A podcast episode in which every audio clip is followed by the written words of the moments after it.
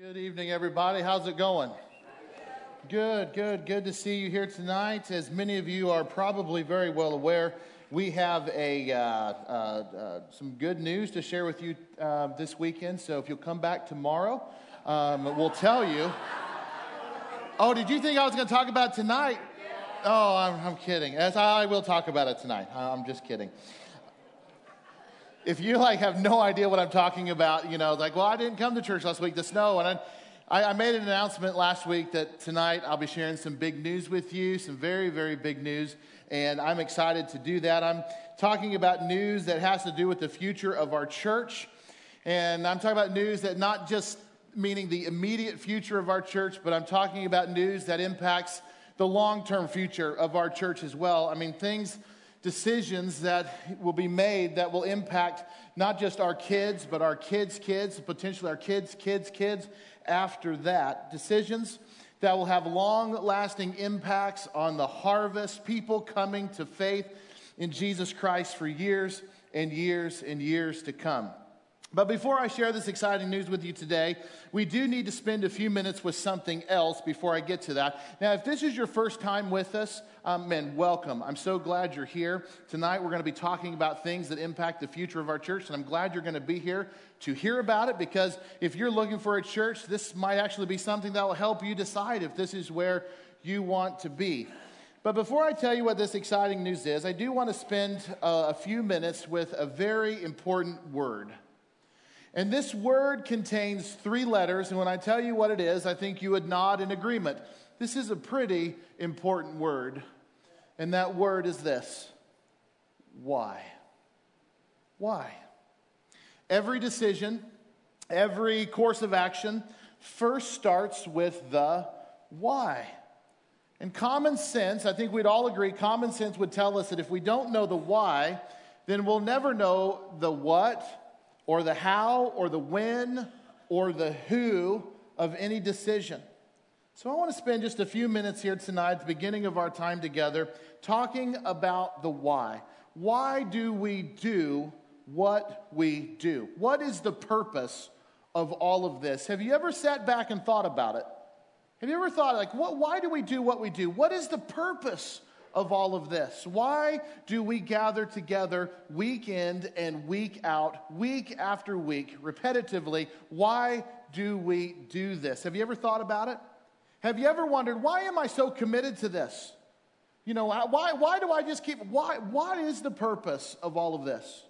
How about this? Why do we preach? Why is the, the biblical message, the, the message of the Bible, why is that so important to preach it and to preach it accurately? Why do we do that? Why do you tithe?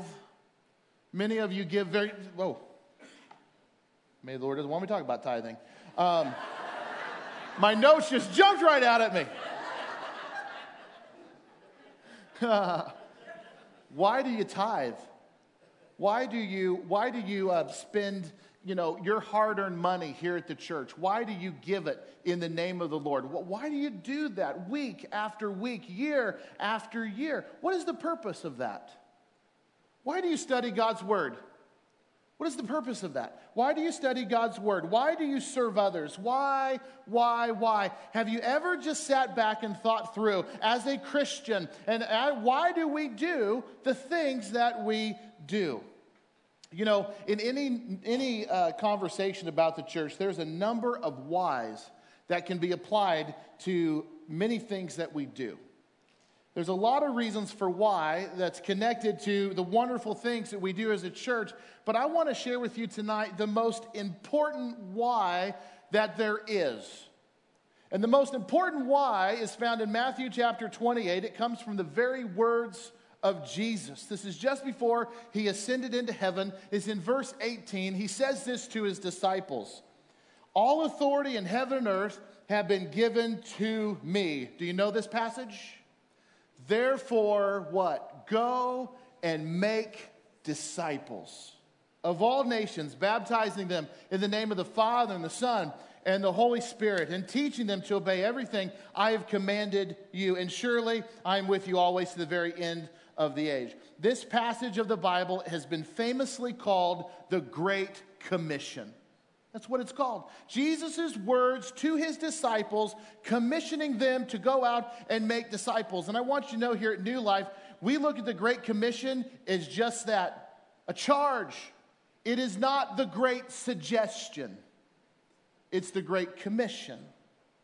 The why behind everything that we do here at the church can be traced back to Jesus' own words when he said, Make disciples. This is the singular mission of the church.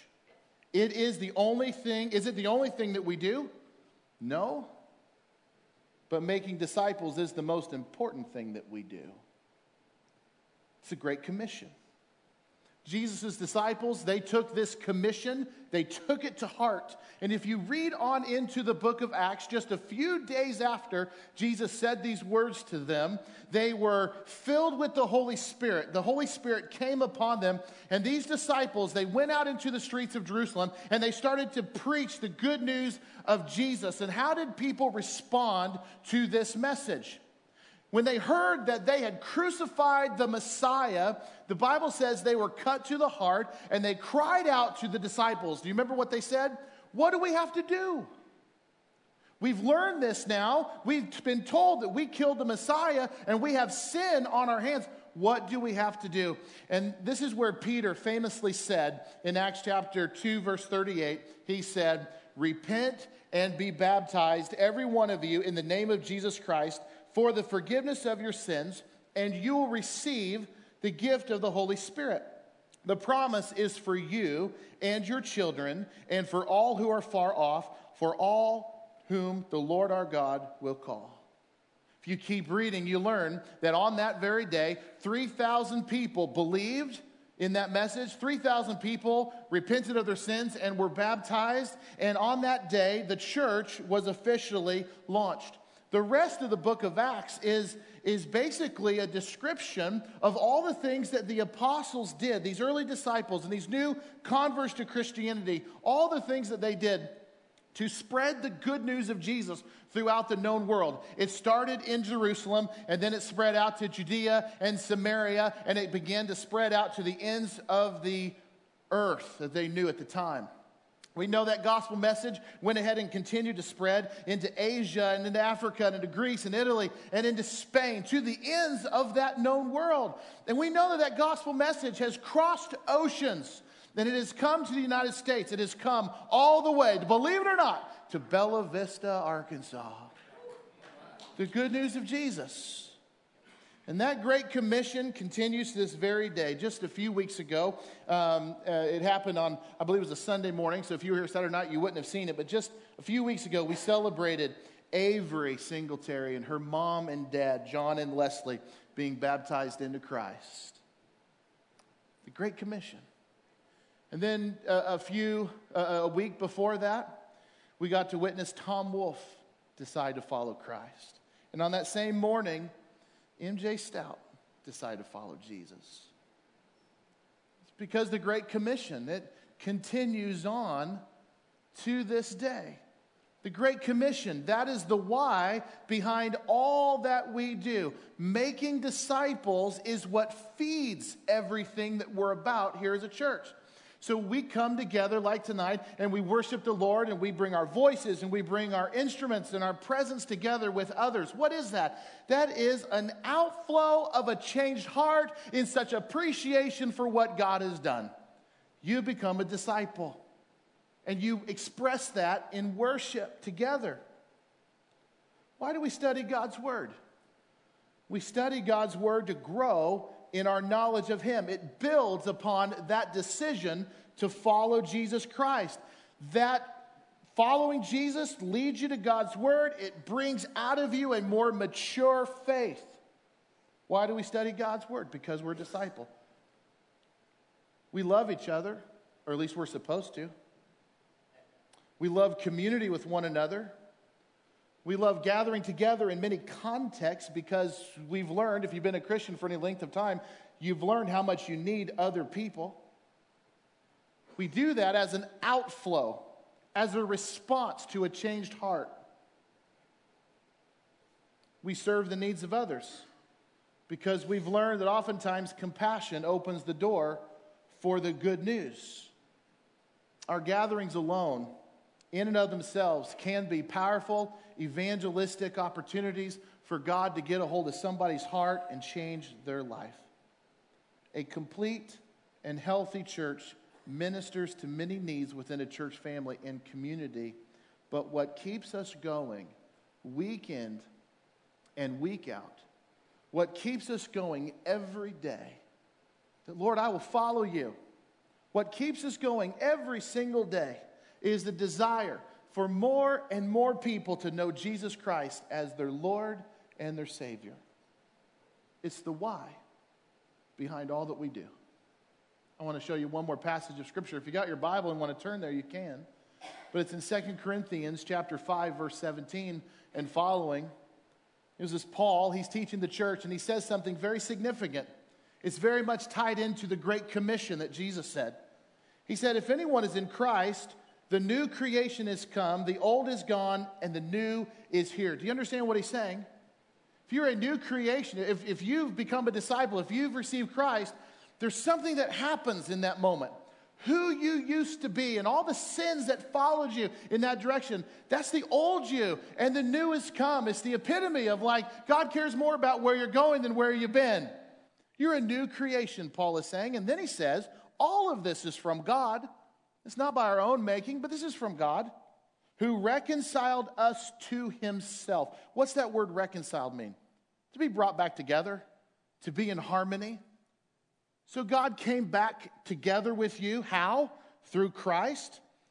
And he gave us the ministry of reconciliation. That God was reconciling the world to himself in Christ, not counting people's sins against them. And he has committed to us the message of reconciliation. We are therefore what? Christ ambassadors. As though God were making his appeal through us, we implore you on Christ's behalf be reconciled to God. God made him who had no sin to be sin for us, so that in him we might become the righteousness of God. We are to make disciples. What is a disciple? A disciple is someone who has been reconciled to God through Jesus Christ. Somebody who has come back into harmony, come back into a right relationship with God through Jesus Christ. And once you are a disciple, and many of us in this room are just that, once you become a disciple, you are given a brand new ministry. Every single one of us shares this ministry. Paul calls it the ministry of reconciliation. Now, all of us serve, many of us serve in different areas. Well, I serve in this ministry, and I serve in this ministry, and I, I do this, and I'm about what God is doing here, and that is wonderful. But every last one of us has a shared ministry that when you become a disciple of Jesus, you are handed the ministry of reconciliation. That, that, that is your ministry now. And as a minister of the Lord in that way, you are, in the words of Paul, an ambassador. What does an ambassador do? An ambassador speaks for a king, speaks for a president, represents a country. It says, You are now Christ ambassadors. You are now speaking for the Lord. And Paul says, It's as if the Lord God is speaking his testimony through you. So you become a disciple when you become reconciled to God through Jesus Christ. And when you do that, you are handed a ministry. It's the ministry of reconciliation. It's our job to make more disciples. And in so we become Christ ambassadors. And our message is be reconciled to God, get right with God. God loves you.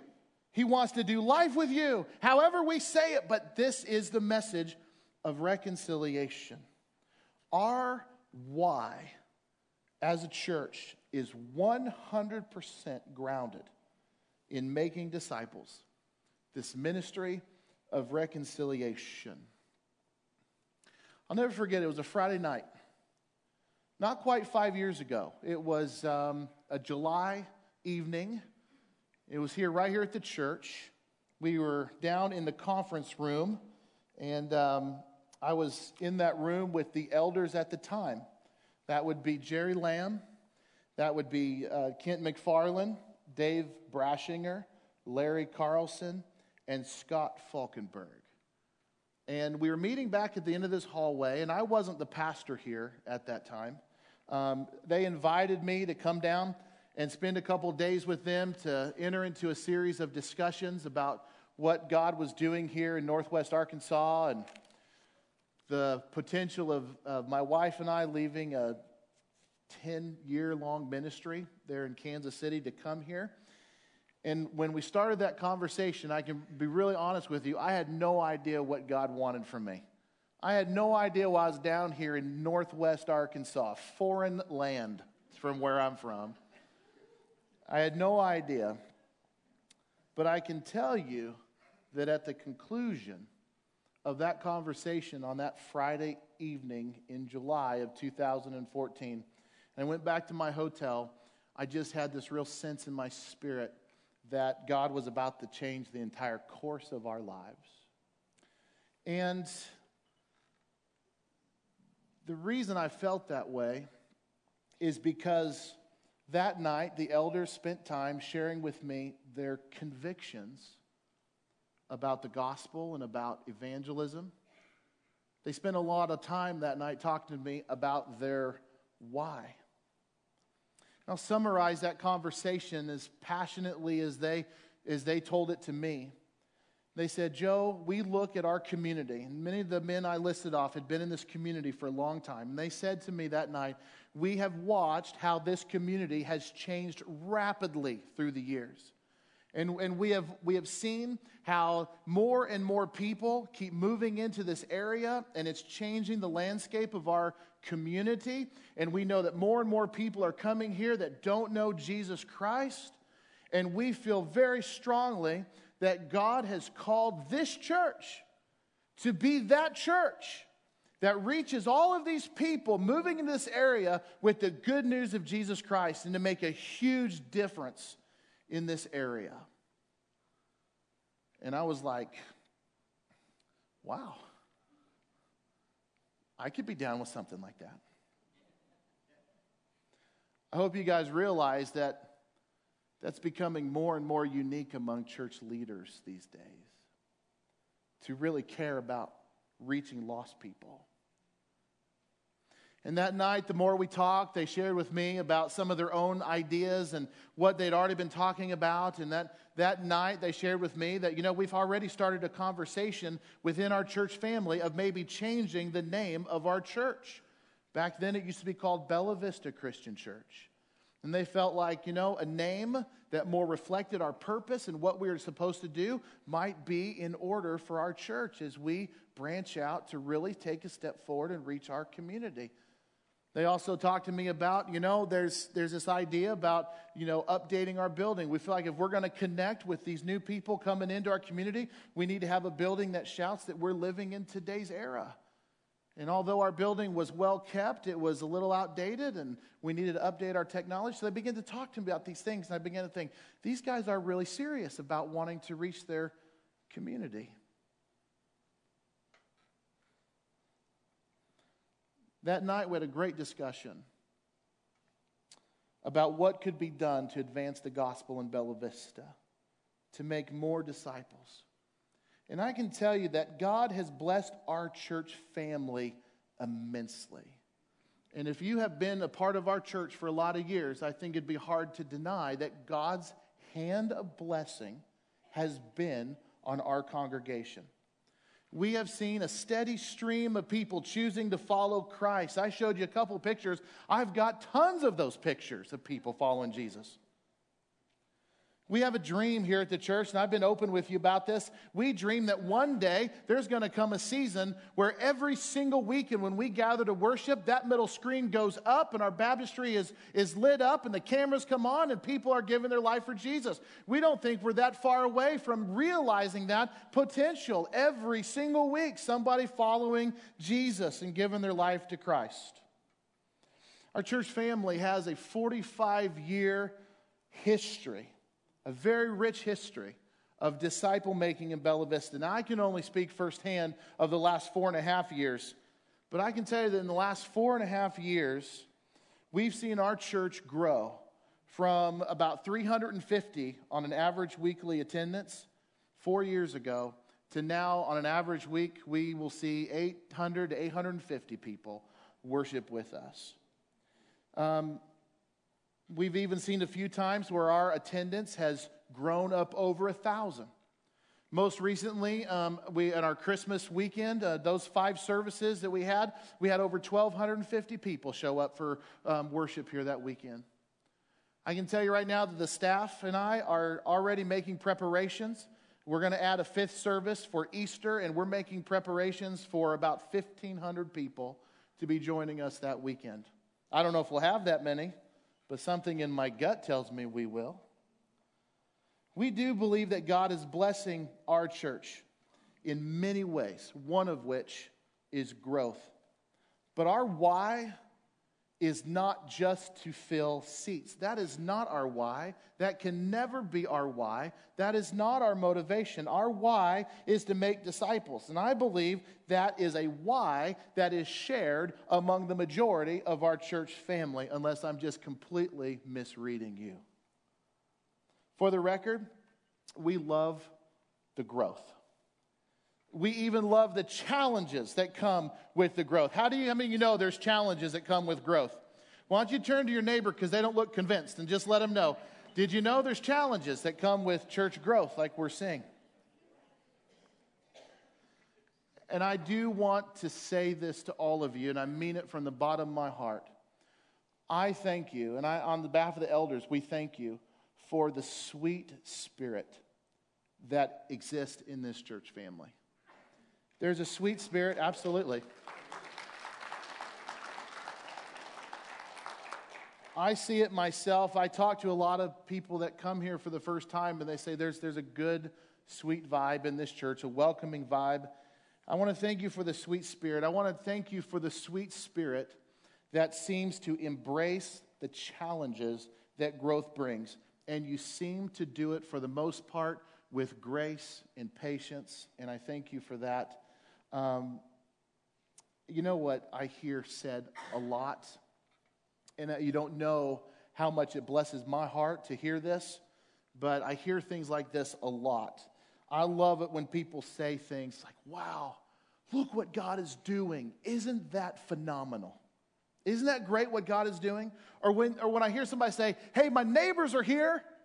I invited my neighbors and they came.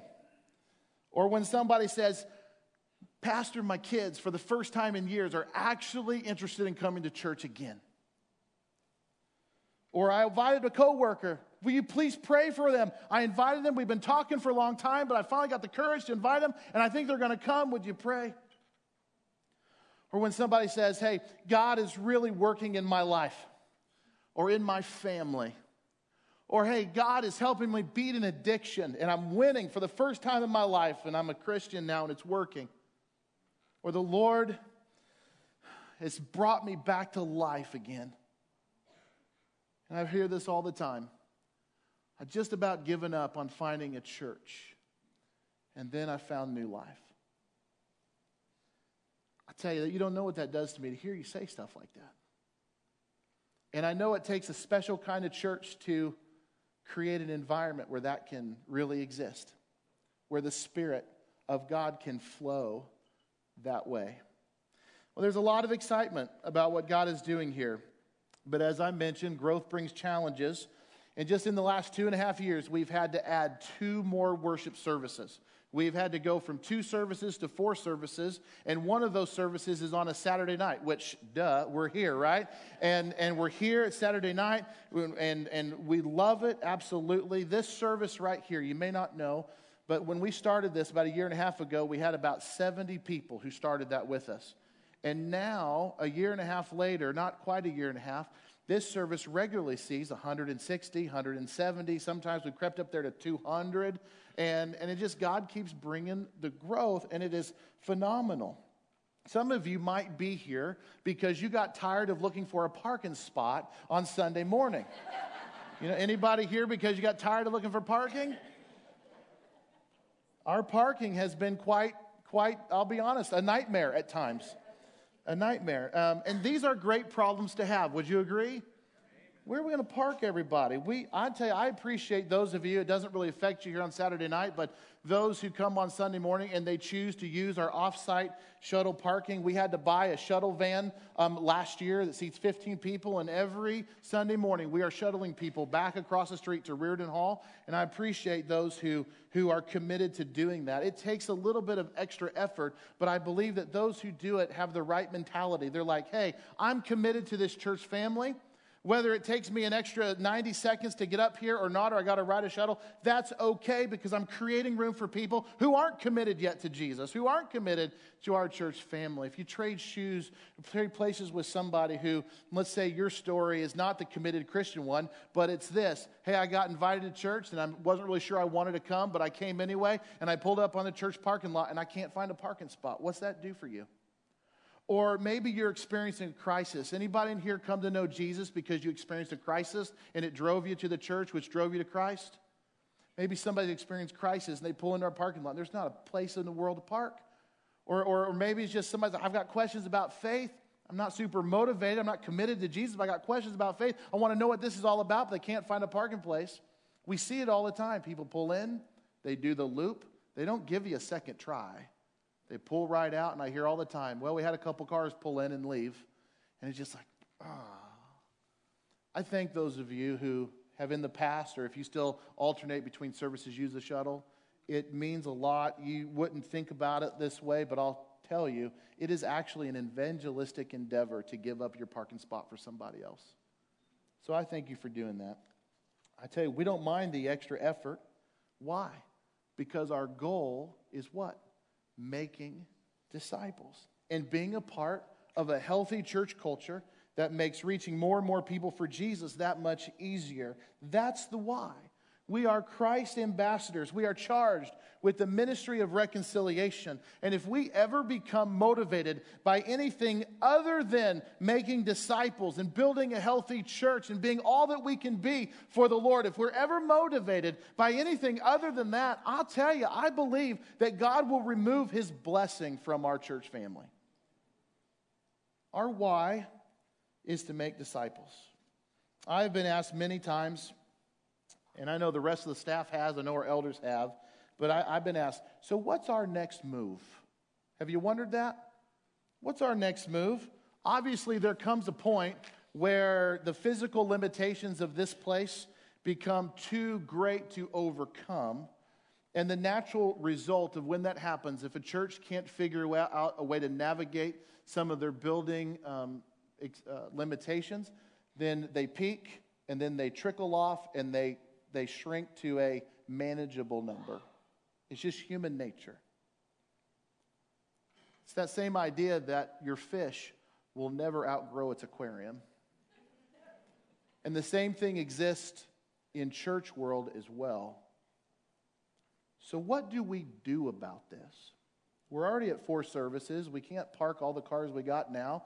And uh, we see it in other parts of our building, of the, the stresses on our building with as more and more people come, and we don't want that to ever slow down. So, what do we do about that? Well, that's a great question.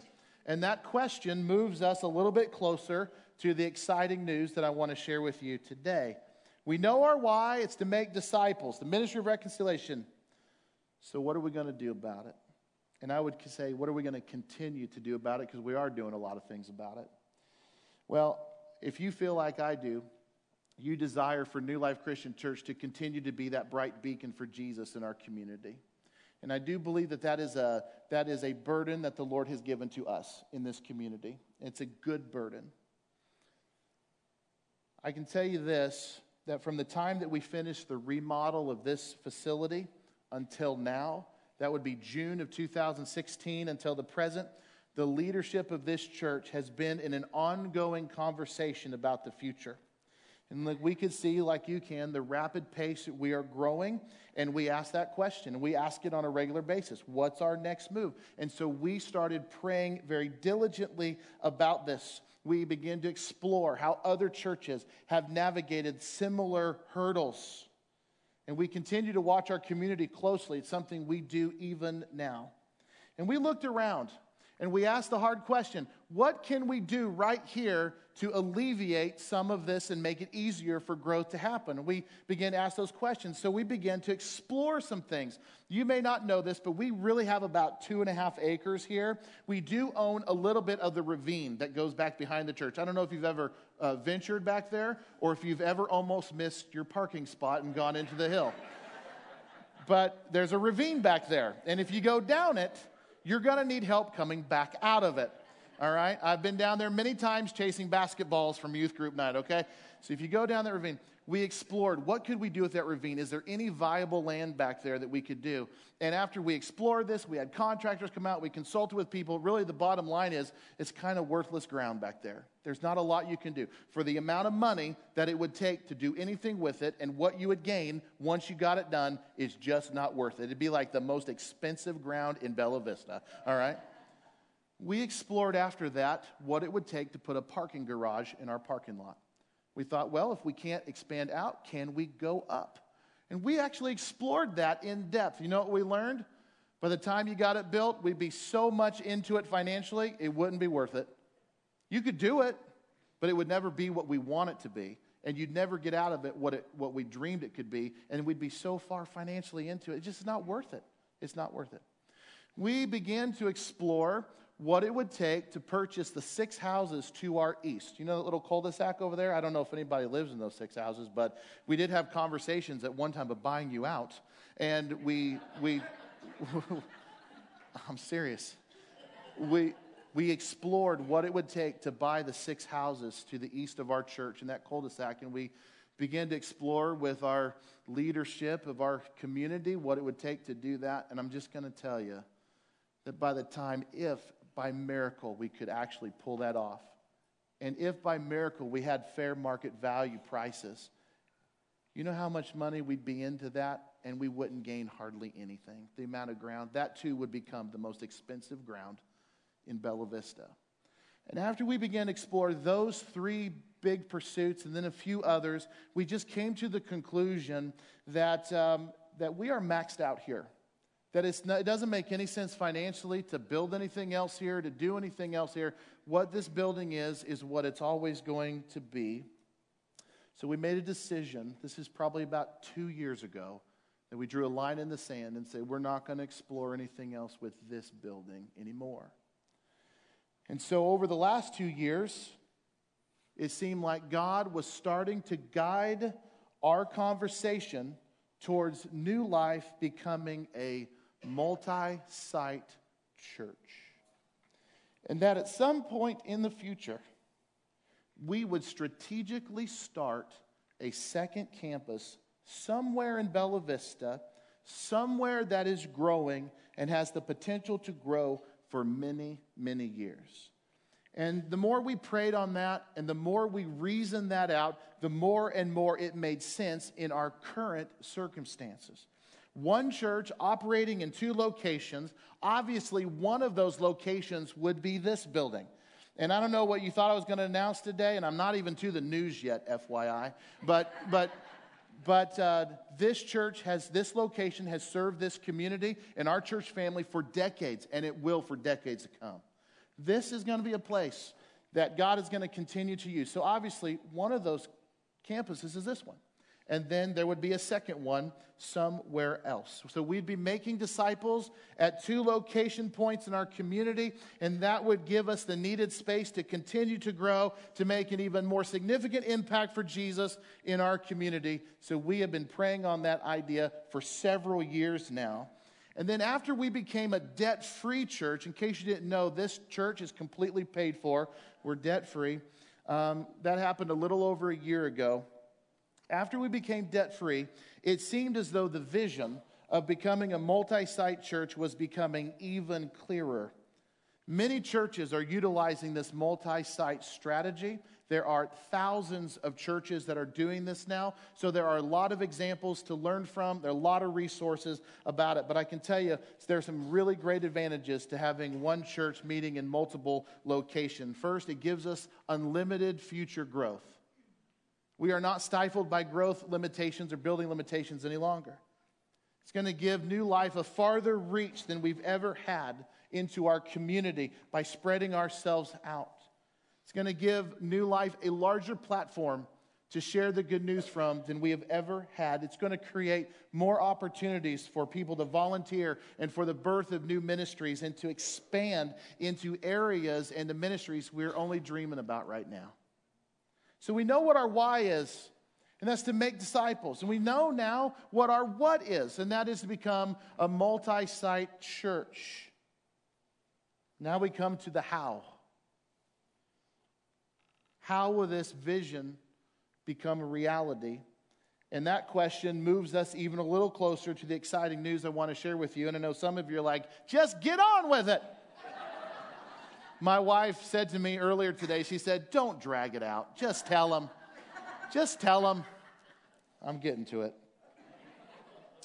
Once we got locked into that direction, we started to pray specifically, asking God to show us what to do. And I can tell you specifically, over the last year, we have been on this really incredible, interesting journey of exploration. We simply started to follow different leads that God was bringing uh, uh, out in front of us. I can't even tell you how many drives I have made around Bella Vista with different elders of this church looking at stuff. My wife is tired of it, I can tell you, because we'd be on our way somewhere. And I'm like, hey, let's leave 10 minutes early because I want to go look at something on our way. And she's like, not again. It's been a year of that. We would hear of a location or a possible place where we might look at for this second church, and we would explore it, we would pray on it. We want to know if the Lord was making this door open for us or not. I can tell you that over the past year, we have engaged in conversations with three other congregations in Bella Vista. One of those churches um, reached out for us and inquired if we would like to buy some land that they had. Two other churches that um, we corresponded with, they um, are about to close their doors for good.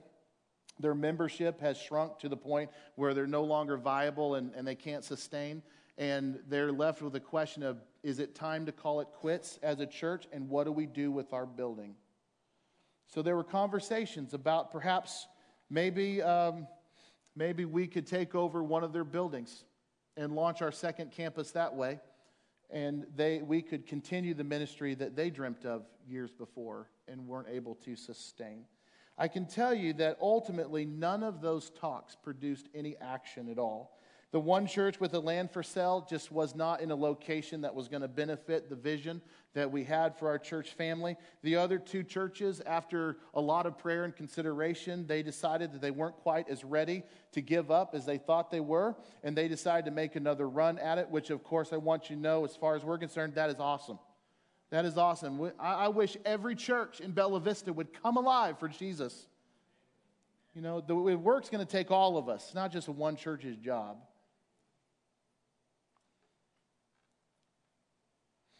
It would be great if we could find something like that, though. But it seemed like over time those doors were shutting. We even had a conversation with a landowner that was a prolonged conversation about maybe um, purchasing that land, and then um, that conversation was cut off on their end. So we know what our why is, and we know what our what is.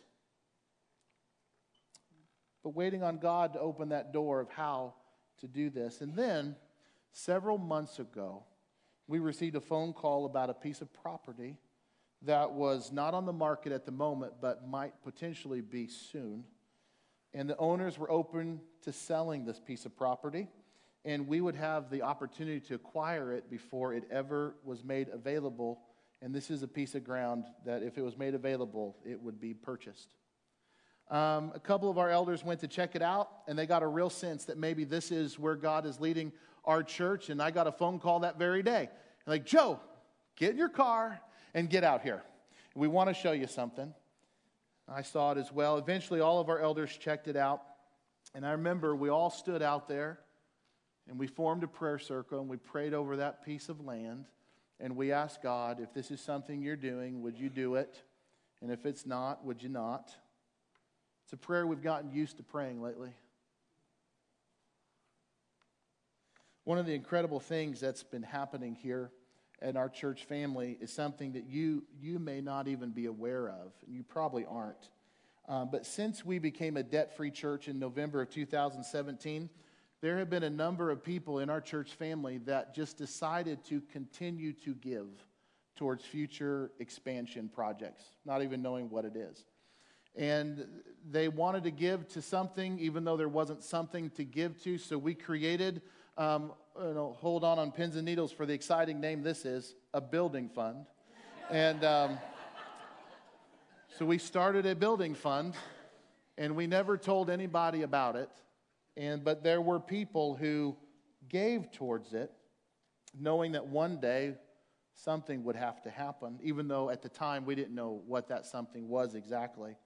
On top of that regular giving that comes in every month from people, we've had several families who, on their own, they were not solicited or they just on their own, at different times have approached the leadership and said, Hey, we want to give towards something in the future. And they gave those gifts, and we put that in the building fund as well. So when this piece of land came open, we felt like because some money had already come in, we were in a real position to have a real conversation about acquiring this property. And then, long story short, I can tell you that after praying over it, getting a real sense of peace, the leadership of our church made the decision to put an offer on this piece of land. And after a little bit of back and forth negotiation with the, with the owners, we settled on a price and we got a signed contract on on a piece of ground that potentially could be very special one day for our church family. And here's the really, really good news I want to tell you about. And I guess this is what you probably already figured out if I did my job right. That as of 12 days ago, New Life Christian Church closed on that piece of land, and we are the proud owners of 15 acres of wonderful ground that I can't wait to show you where it's at. So, yeah, that's a great thing.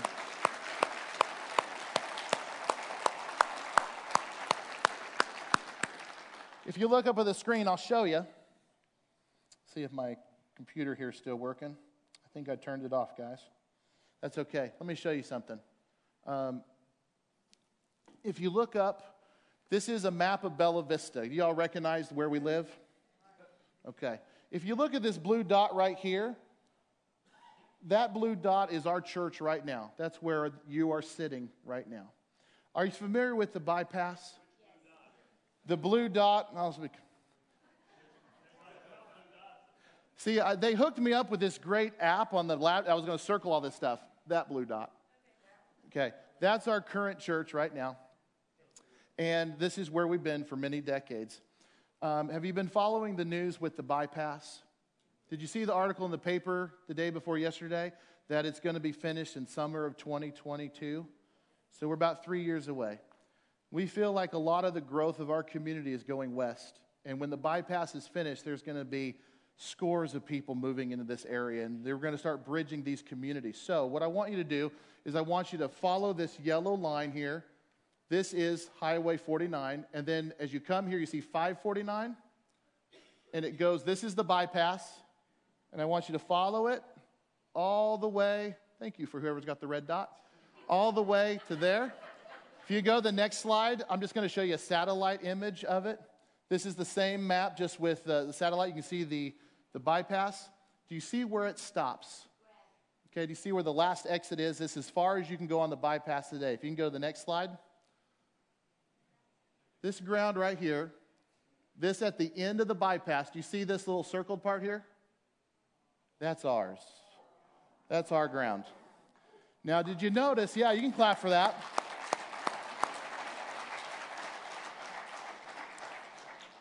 If you'll notice, it's right off the bad bypass.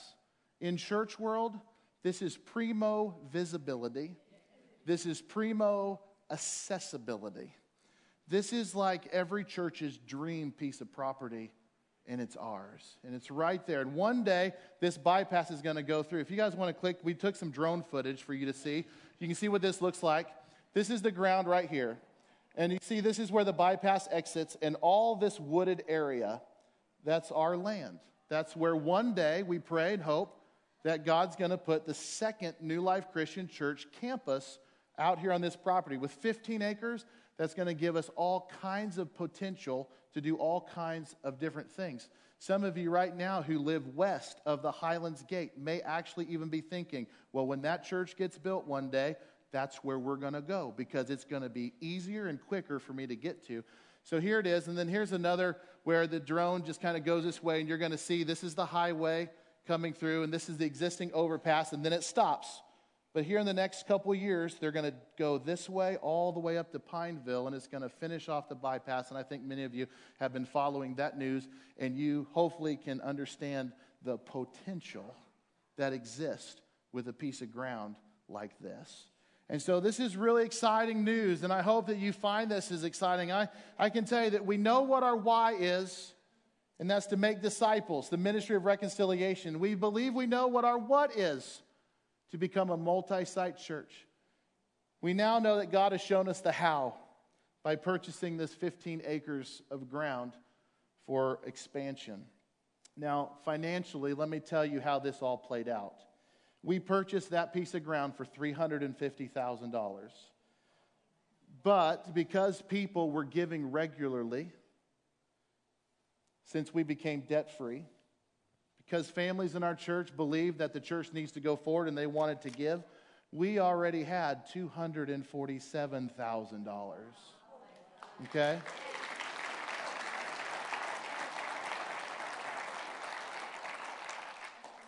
So that leaves us today just a little over $100,000 to finish this off.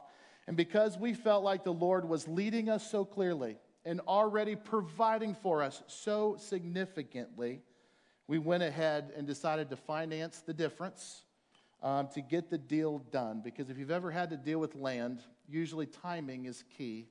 And we needed to get that deal done. And we did that while at the same time believing that the entire New Life family, once they learn of this vision and direction that the Lord is leading us in, would also too want to be generous like the other families as well.